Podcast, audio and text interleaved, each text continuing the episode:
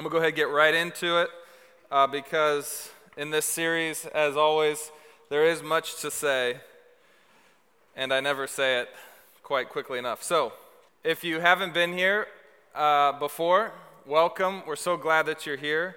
Uh, we love to talk about considering together, and in this summer sermon series, uh, which we're calling The Universe Next Door, uh, we are considering together uh, alternative worldviews to the worldview of Christianity. And the reason that we're doing that, and a worldview is just a way of seeing life, it does not have to be uh, organized formally into a creed or put into a nice, succinct philosophy. It can be conscious or subconscious, but it's basically the way that you see and believe and act in the world. It all comes together. So everyone has a worldview and a worldview can either be consistent or inconsistent, uh, coherent or incon- incoherent. Uh, it can match up with reality or not. So everyone has one, and it's called the universe next door because you might be living in a neighborhood, and to your left and to your right, your neighbors could see the world completely different from you. And so, what's the benefit of actually knowing and being exposed to and having familiarity with other worldviews? We think that it will help you actually have better conversations. And we talk a lot here at Sideris about having great conversations. We believe that God is a conversational God, so we too should be conversational people created in His image. We should be able to be the ones that start great conversations, stick in great conversations, and to help mitigate that fear, of course, it helps to have a familiarity with the way other people see the world.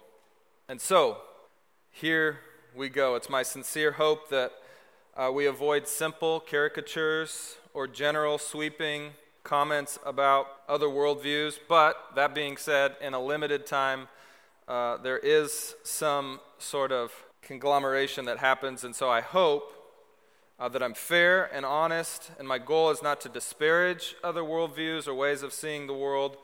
Uh, but actually, it's to understand it so that we can be better listeners, we can stick in these conversations, and then we can be better uh, about rightly articulating the gospel of Jesus Christ, the uniqueness of it, and the hope that's found in it. So that's my hope. So we'll explain the worldview, we'll see why it's so attractive to so many, and we'll ask fair questions that need to be asked of every worldview, including our own, and then we'll put it side by side to the gospel and try to see where do these rub up against each other and not agree.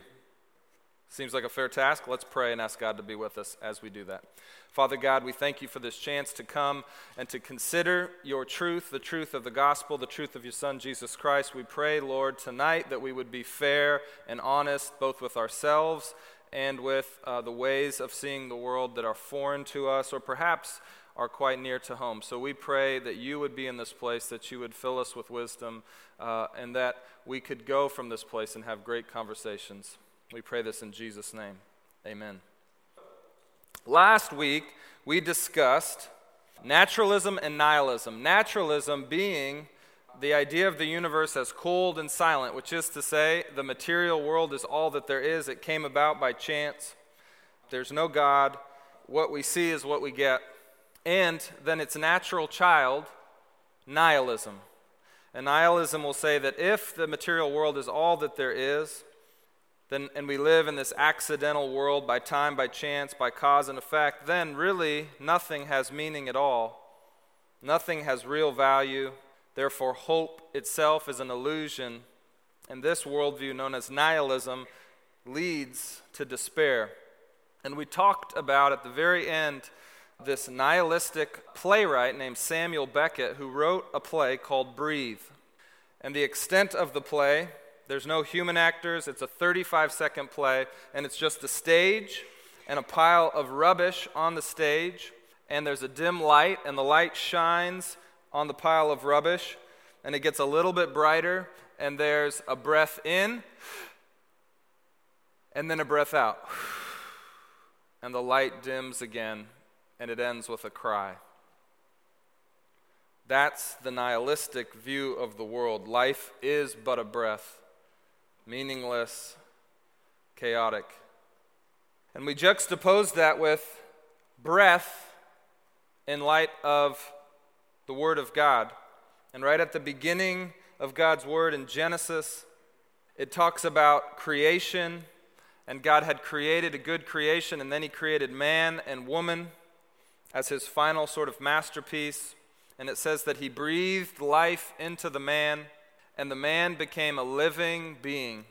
And we said, How different is that, that the, the living, true, Creator God, who himself is full of meaning and life and purpose, would breathe into man, and so therefore we are filled with meaning, purpose, direction, because we have the very breath of God. And so today we are going to look at another kind of breath, a breath that is best described in a short essay written by one of the prophets of this worldview, the worldview known as existentialism, and we'll explain what that means. But one of the prophets, his name was Albert Camus, C A M U S, if you're taking notes. Albert Camus. He talks about a kind of breath in a short essay that he wrote, and it kind of gets to the heart of existentialism. And the essay is called The Myth of Sisyphus. If you've heard of Sisyphus, he was a the hero of a Greek tragedy written by Homer. He uh, pisses off the gods and he's condemned. And what he's condemned to is ceasingly rolling a large boulder up a hill. And then the roll boulder falls back down to the bottom of the hill, and he has to keep pushing up the boulder. It rolls back down again and again. Albert Camus has a very unique interpretation of this Greek myth in which he finds meaning. So, the task of rolling a boulder ceaselessly for eternity up a hill and it rolling back down is, we can agree, right, a futile, meaningless task. But Camus says this of Sisyphus, and I quote His scorn for the gods, his hatred of death, and his passion for life won him that unspeakable penalty in which the whole being is exerted towards accomplishing nothing. But he says the whole being is exerted towards accomplishing nothing, and in a way that is the heart of existentialism.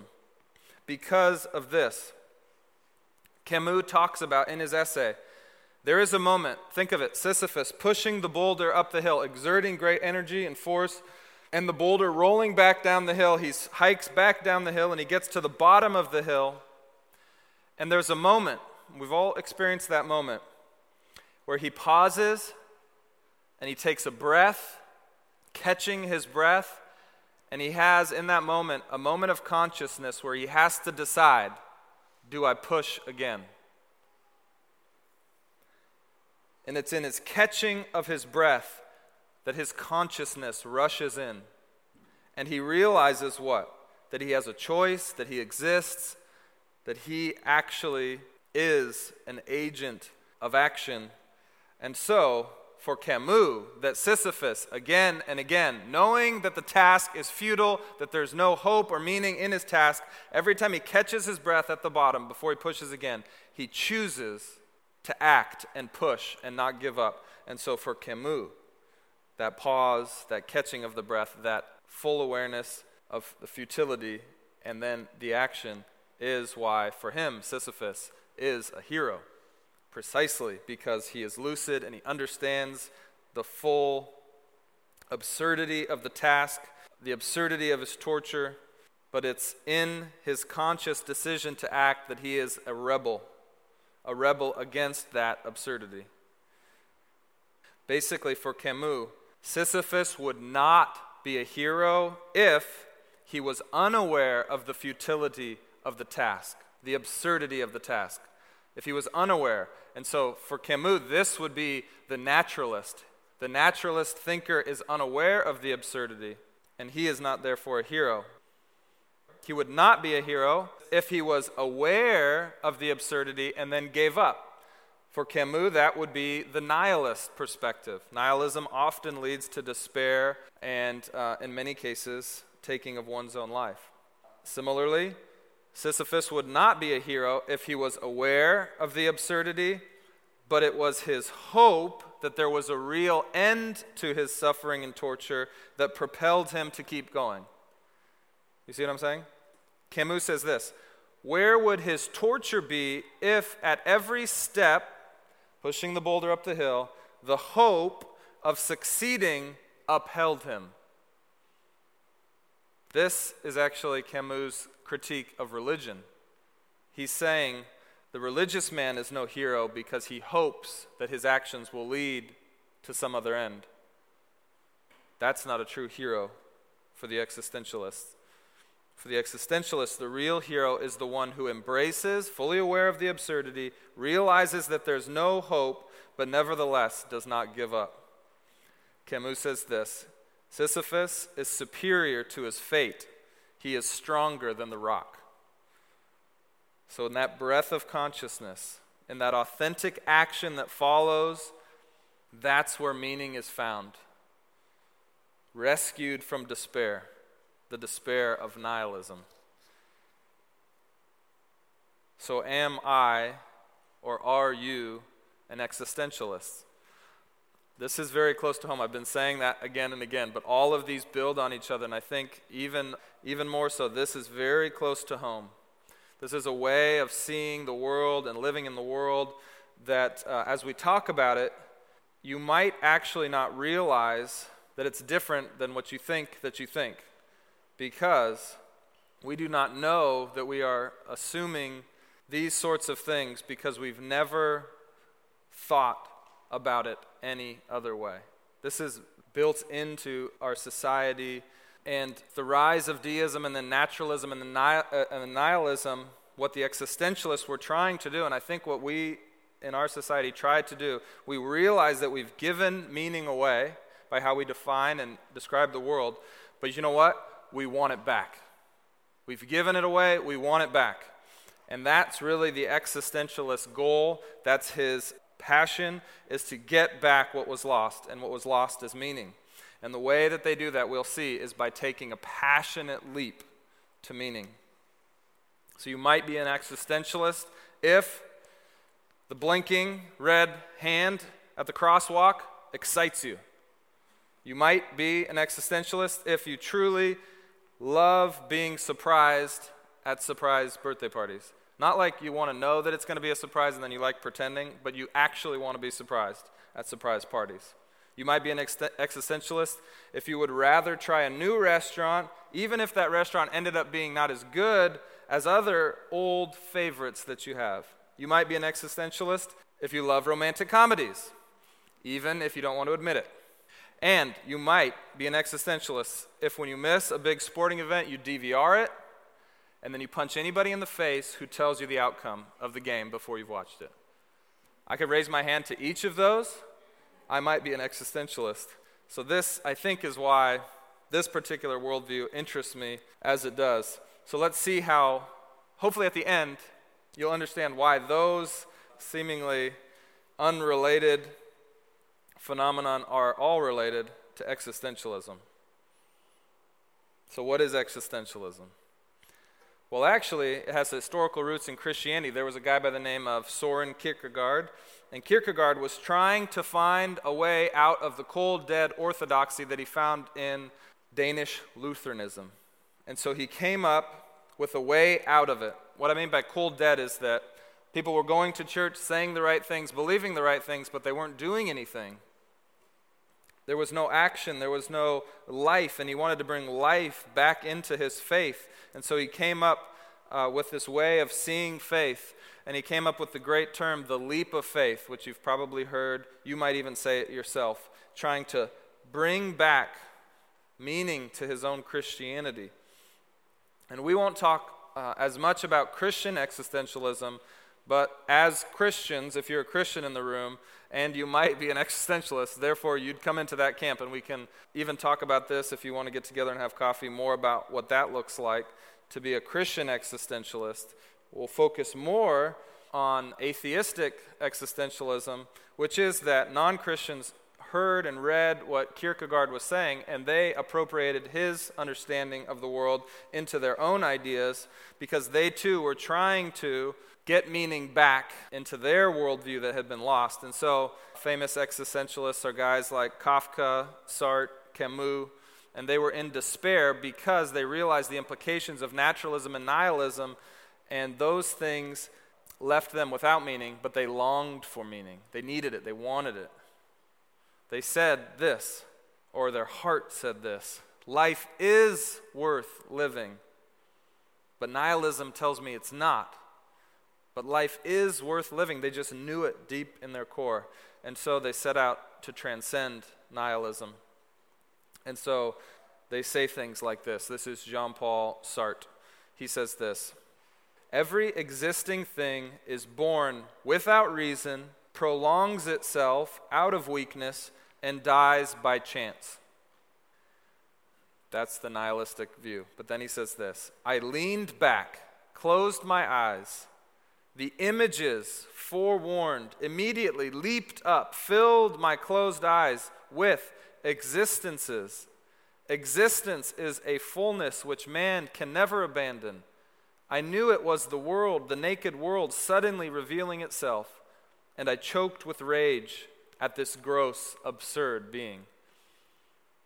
So, for Sartre and existentialists, existence itself, realizing that we exist, is a fullness. And they'll say things like this existence precedes essence. And I'll explain that le- later. Existence precedes essence. So while essence may be meaningless, the objective world, they find meaning in existence itself. Albert Camus says, says something similar. He says, A world divested of illusions and lights, man feels an alien, a stranger, this divorce of a man and his life, the actor and his setting, is properly the feeling of absurdity. So, what do you do in the face of absurdity? Existentialists would say you admit it, that life is absurd, that there's no real meaning, but when staring the beast called absurdity in the face, you have three options, and we talked about those. You choose hope, you choose suicide, or you choose meaning. And of course, for the existentialist, choosing meaning, defying the meaningless by choosing meaning is the way out. That's the hero's answer. This is the middle way chosen by the existentialist. For existentialists, particularly Camus, he wants to try to find a way to be a saint without a God. A saint without a God. The uh, atheistic existentialist task. And to be honest, these motives were not bad. In history, as these ideas began to filter through, the motives weren't bad. For Kierkegaard, the motive was saving Christianity from what he appeared to be sort of a downward spiral towards meaningless Christianity. I can't say that's a bad motive. For Sartre and Camus and the like, they were trying to rescue meaning from the nihilistic, naturalistic world. And so they're trying to bring meaning back because we all sense that we want it. And to be honest, I'd rather live in a world full of existentialists than a world full of nihilists. Or a world full of Christian existentialists than a world full of right believing but not acting Christians. So, what we've been doing with each, with each worldview is looking at eight questions. Those are written in your bulletin as well. Now, we won't go through all of them here with existentialism because most of them, particularly 1, 4, 5, 6, and 7, they agree with naturalism. That is, that they say prime reality is matter, the universe alone, that's all that exists, there is no God. They say that death is the extinction of personality and individuality. They say that we can know things only through our innate autonomous human reason, including the methods of science. We can know the universe, the cosmos, including the world, and the world is to be seen in its normal state, meaning nothing is broken, broken. This is as good as it gets. No such thing as special revelation. We don't need that to know, we only need ourselves. They would say that we know right and wrong because ethics is related only to the human being. There's personal and chosen. We looked at that last week. Determined by the human being based on situation and reason. And then they would agree with naturalism that human history is linear that events are linked by cause and effect without an overarching purpose. So they would agree with naturalism on all those fronts. And if you weren't here last week and you want to hear about it, that sermon is online. But how does existentialism differ from naturalism and nihilism? So they would answer question two what is the nature of external reality? This is the real biggie. They would answer that differently by saying this. They would say the cosmos, which is the material world, are, compo- are composed solely of matter. But to human beings, reality appears in two forms subjective and objective. Now, stick with me. I've got a great illustration to help us see this. But they would say the world as it is is the objective world, and it just is. It is what it is. But then at some point, and we don't know why or how or who knows why this happened, a new being emerged on the scene. And this being could distinguish the it from the he and the she. Of course, this is the human being. And the human being, unlike every other thing that exists, was determined to set their own destiny, to ask questions, to ponder and wonder and seek meaning, and to endow this external world with value, meaning, to create gods, for instance. And so now there's two kinds of beings in the universe. The first kind is living in the objective material world, the laws of cause and effect, chronology, the clockwork universe, the great machine. They're a part of that. But there's a second new kind of being, and they live in the subjective world. They have minds, consciousness, awareness, freedom, stability. So science and logic, they run the objective world, but thinkers, subjective thinkers, they run the subjective world, and science and logic don't penetrate that world. The thinker, the knower, is king of the subjective world.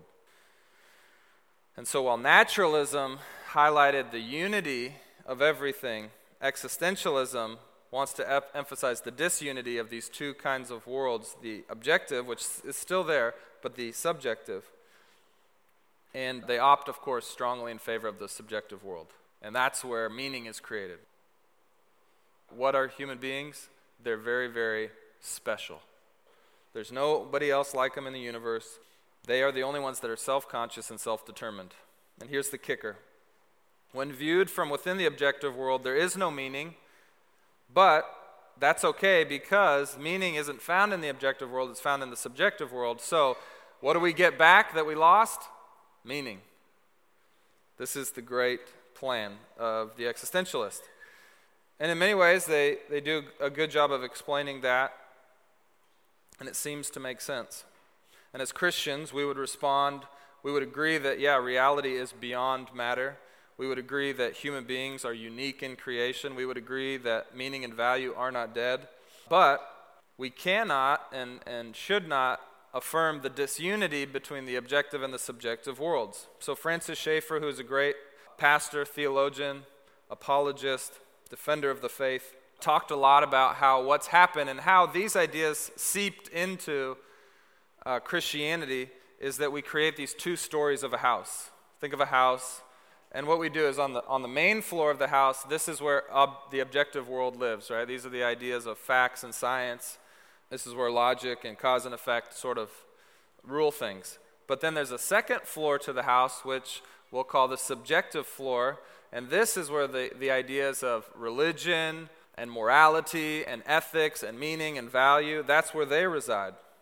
And this is a very existentialist idea, and it's crept its way into Christianity. And so we tend to do the same thing. We tend to put those things up in the upper floor, and, you know, is it an attic or is it someplace we actually live? That's up to the individual. But we've separated them.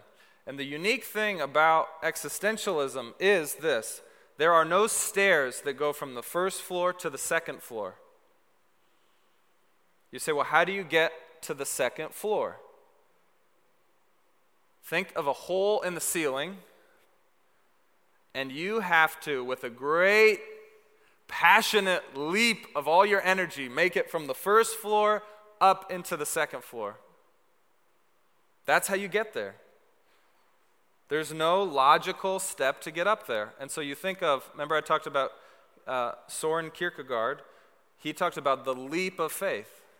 Well, existentialists would say the same thing. To get back meaning, we have to leap from the first floor into the second floor through a great act of the will. And by doing that, we authenticate ourselves as living, existing human beings. And it's a heroic act to leap through this hole in the ceiling to get to the second floor. And so the question is is that how the world is ordered?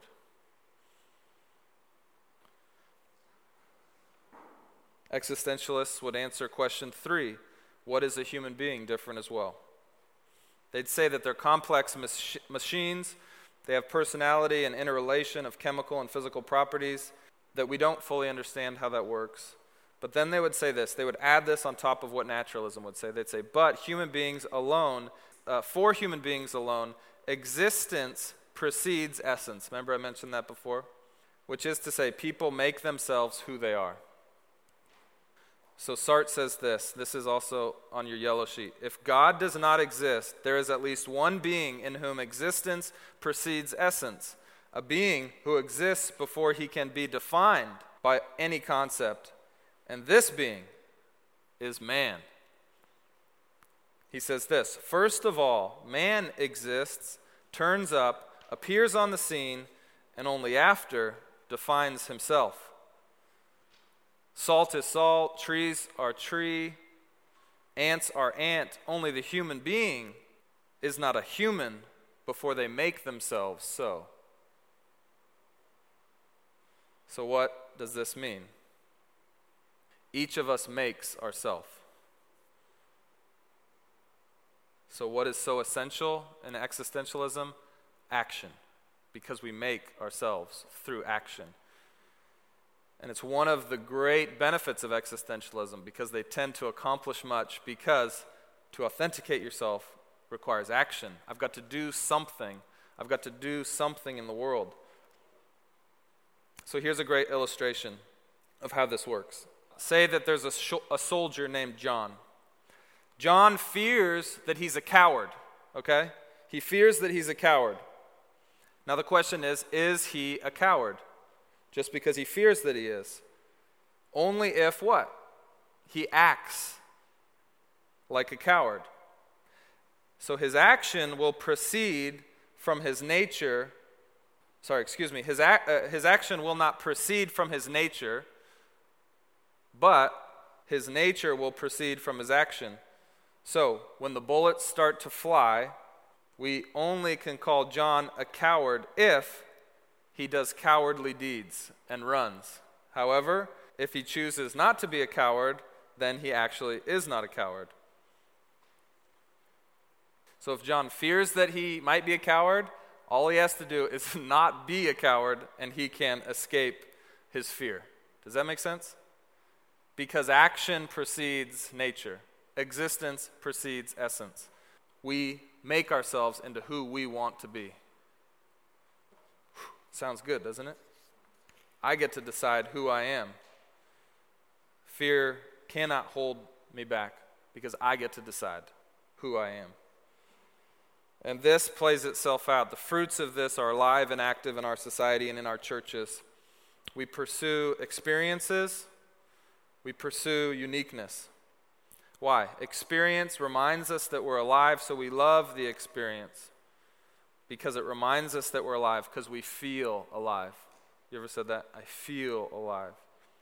In the Christian community, this is we see this because we kind of jump from one Christian event, concert, conference, camps to the other. This is where we sort of get our energy and life from this pursuit of uniqueness, we tend to value the unique, the different, and in some senses the absurd more than the normal and the ordinary. In the Christian community, we see this because we tend to lift up dramatic conversion stories rather than the stories of folks who have been faithfully walking with God for a very long time. That's just one example. These are just some of the examples of how this plays into because we love the action of a thing because it sort of authenticates our experience or our, our living, who we are. They say, well, I've never read Camus, I've never read Sartre. Yes, but here's the way ideas work. Some really smart guy writes some book, and then some other really smart people who maybe are artists or whatever, they put it into their work, and then it filters its way down, and we hear it in music, and we see it in movies, and we read about it in things that aren't technically philosophy, but they seep their way in, and before we know it, we're living a worldview that we've never even heard of. In the church, outside the church, it doesn't matter. So, what is a human being? Existentialists would continue by saying each person is totally free with regard to his nature and his destiny. He's uncoerced. Each person is king of his subjective world. We create our own value by affirming worth. And then they'd say this for questions two, three, and four. In this tightly organized objective world, that stands over and against human beings and appears absurd. So, this is a huge concept within it. We have to admit that the world is absurd before we can act authentically in it. So, Camus says this We must not forget our bent towards non existence, but live out the tension between love of life and the certainty of death. So we look absurdity in the face that, yeah, we know we're all going to die. We know that there's no point, but we choose to create it ourselves through an act of the will. Think about that. And how can we know anything at all? Because we get to create the value for ourselves. We create our own value by affirming worth. We create our own morality. We create our own purpose. The good Whatever a person chooses, that's the good. As long as it's chosen authentically and passionately, that's key. Authentically and passionately, then it's good, whatever it is. And the good in the subjective world for the existentialist does not have to relate or is not measured by a standard in the objective world. So there's no sort of measuring stick. It's just if it's passionate and it's authentic, then it's good. The only evil, the only evil in this worldview is passivity or lack of passion. Here's the problem with this. I think it's a fair critique. Francis Schaeffer, again, use, uses this illustration. If that's how we decide what is good and, and right, imagine a woman on the side of the road and she's stranded, her car is broken down. Now, you, as the driver coming up, you see this happening. You can tell that she's in distress. And you can authentically, through an act of the will, choose to pull over and help her. And you'd say that's good because you have chosen to act. The only thing that would be not good would be not to act at all, to just drive by. But what's left open is this option. You can authentically choose to act by swerving your car and hitting the woman.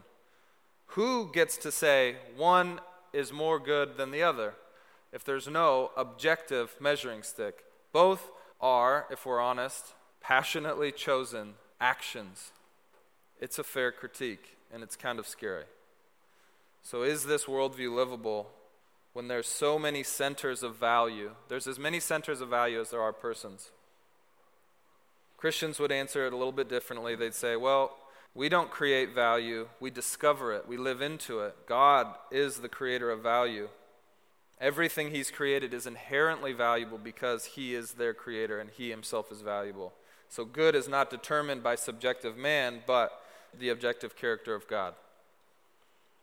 It's discovered by the subjective man, either well or not so well, but it's not created. This is a huge difference. And so the final uh, question that we always ask is what personal life orienting core commitments are consistent with this worldview? Existentialists would say the core commitments of every full blown atheistic existentialist is this himself or herself. We are accountable only to ourselves. We get to decide what our core commitments are. So, those are the eight questions And it's not hard to see, I think, why existentialism is so attractive. Sin is not breaking some rule, sin is being inauthentic or passive. Well, I like the sound of that. I think it's very attractive because the world does seem absurd at times, right? And death does not make a lot of sense. So calling it absurd, absurd, and then living as though death weren't coming is very appealing. I think it's also attractive because what we're fighting against is the impersonal absurdity of the world. That's our primary foe for the existentialist. I'm fighting against the absurdity of the world rather than personal human beings. I think that sounds like a noble fight. Moreover, that fight tends to be incredibly fruitful because we find meaning in a meaningless world. And not just that, existentialists themselves tend to be very, very productive because they're seeking more than anything to be passionate actors in the world. So we see it and we say, well, all those existentialists are getting a lot done. Lots of times more than Christians. I can see why that's attractive. And then finally, who wouldn't want to be the creator of value, the creator of morality, the creator of purpose? That sounds quite divine, doesn't it?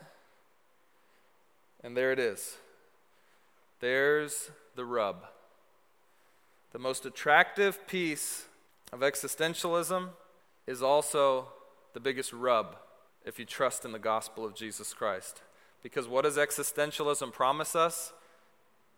The chance to be like God.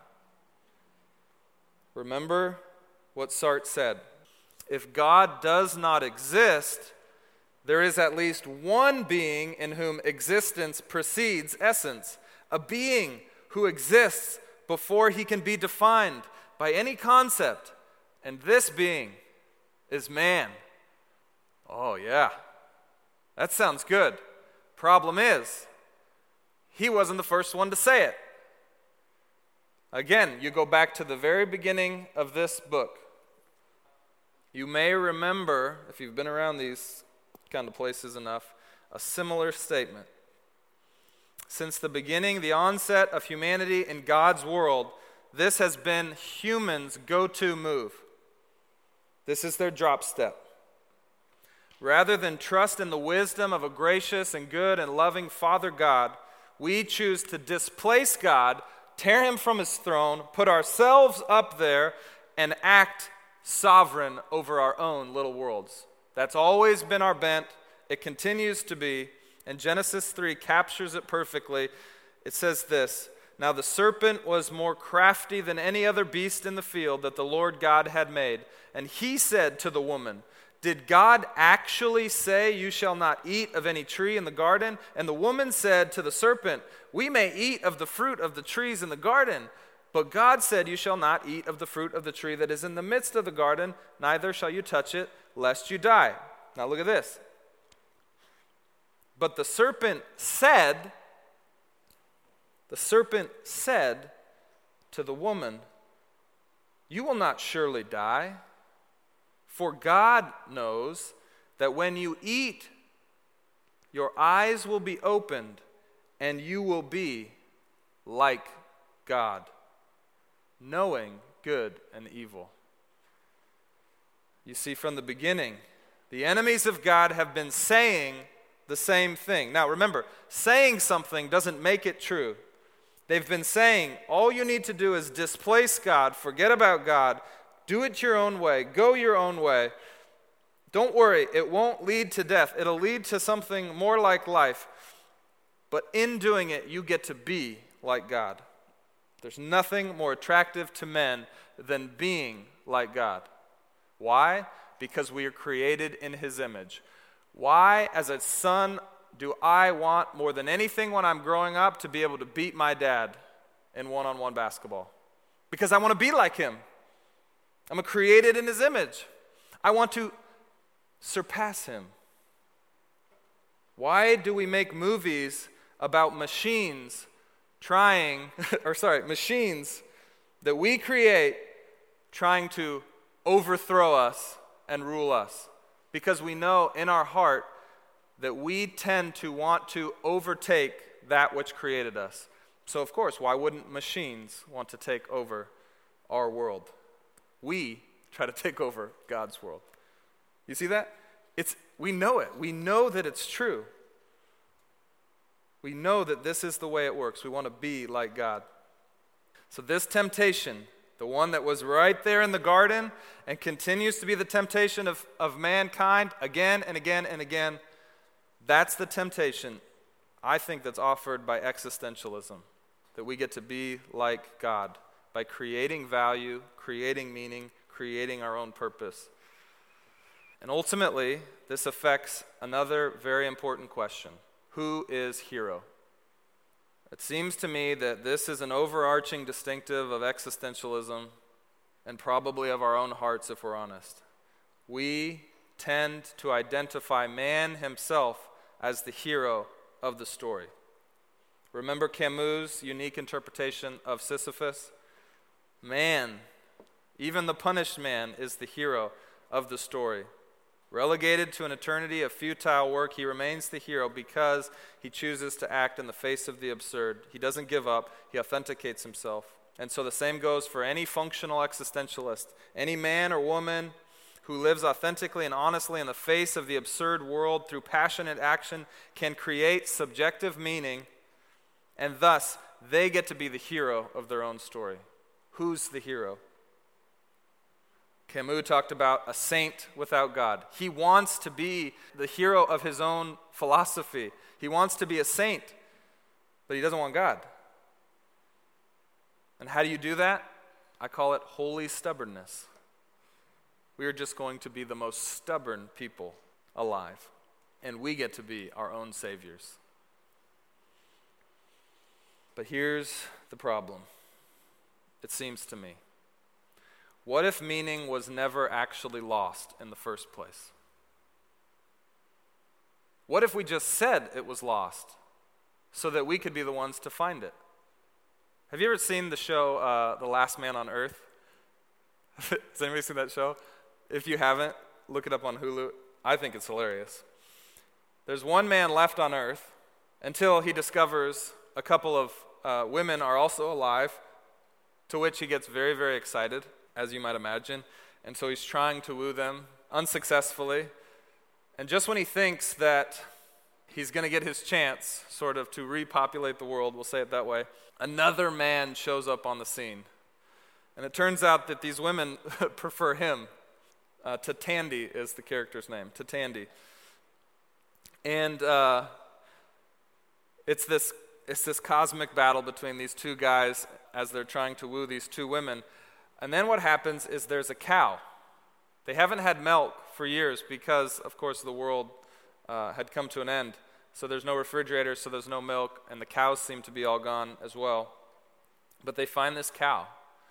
And uh, what happens is, it wasn't Tandy who found the cow, it was the other guy who found the cow. And so, of course, the women are very impressed with this guy who found the cow. So, what Tandy decides to do is, I'll pretend that the cow ran away I'll take the cow, hide the cow, so that the next day I can go find the cow, come back, and guess what? I'm the hero. It's a great plan. Of course, it goes terribly wrong for him. He doesn't become the hero. But I feel like we do this a lot. We steal meaning away, and then we bring it back, and at first we appear to be the hero. But the question is, was the thing ever gone in the first place? Was meaning ever lost? I don't think that it was. I think meaning's always been around. And the gospel tells us a very different story. A gospel tells us of a world created by God, soaked with meaning, volitionally created by God to have value. And yes, the human being has special value, purpose assigned to him by their Creator. But then humanity sold the farm they exchanged the glory of relationship with God for the glory of being their own creator. But the story doesn't end. Because God is full of love and mercy, and He granted them grace. He refused to allow the absurdity of the choice to be their own gods define their future. And so God makes a decision to intervene.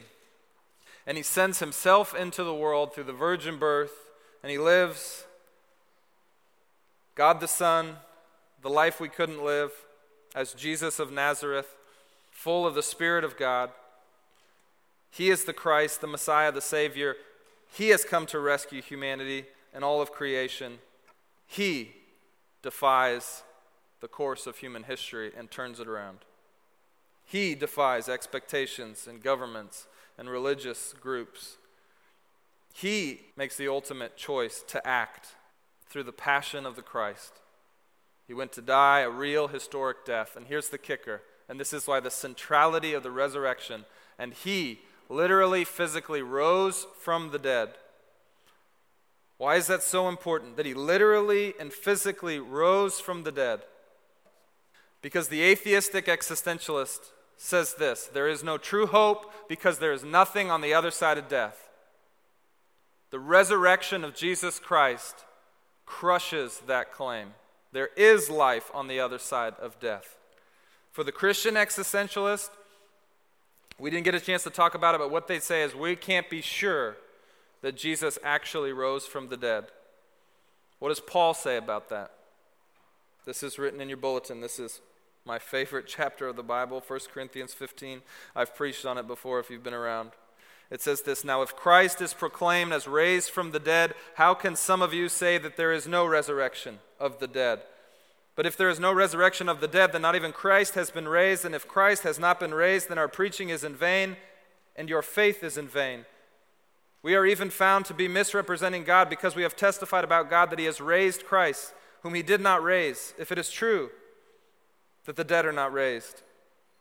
For if the dead are not raised, not even Christ has been raised. And if Christ has not been raised, your faith is, the great existentialist term, futile and you are still in your sins.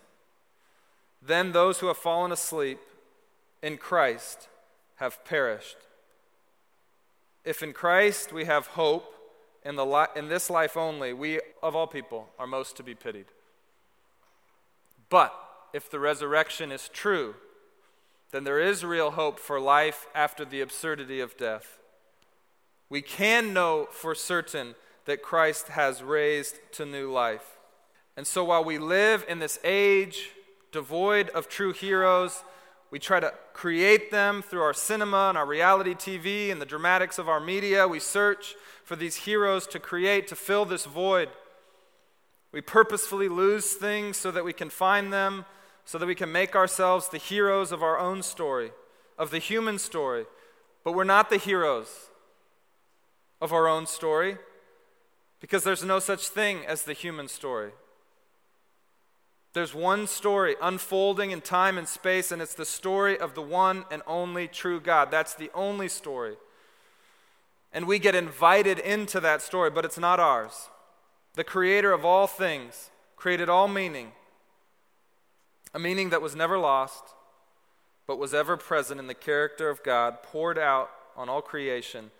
And yes, meaning was broken because of sin and the fall, and it continues to be broken but it was not shattered beyond repair. God sent to restore to its fullest potential a hero. And this hero had a personal name, and his name was not Camus or Sartre or Kierkegaard. It was not the name of your favorite politician. It was not the name of your favorite pastor or the pope. It wasn't your name, and it certainly wasn't my name. The name of the hero is the name above all names. His name is Jesus. He's God the Son. He put on objective material flesh. He lived in our objective world as we should have lived. He lived the way of righteousness, the life that we were meant to live, not in futility, but in full submission to God the Father, full of the Father's plan and purpose, the way that we have lost and he died a real ultimate death, paying the full penalty for our rebellion against our Creator. And because of his death, we have a chance to have new life.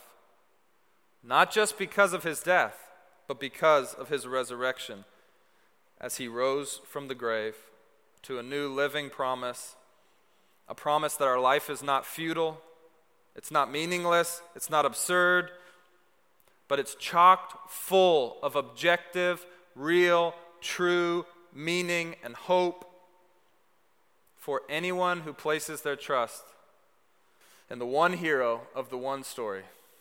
His name is Jesus. So every week we come to this table and we remember that Jesus is the hero of our story. What an unusual hero, a hero who came and died. And so we reenact this every week to remember his story and what he's done for us so that we can participate in his story.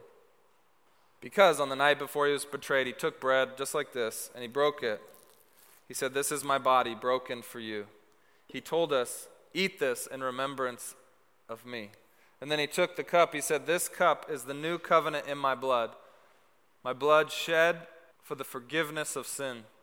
He said, As often as you eat this bread and you drink this cup, you proclaim the Lord's death until he comes again. And he will come again. He will come again. And so I don't know where every one of you is at in the room.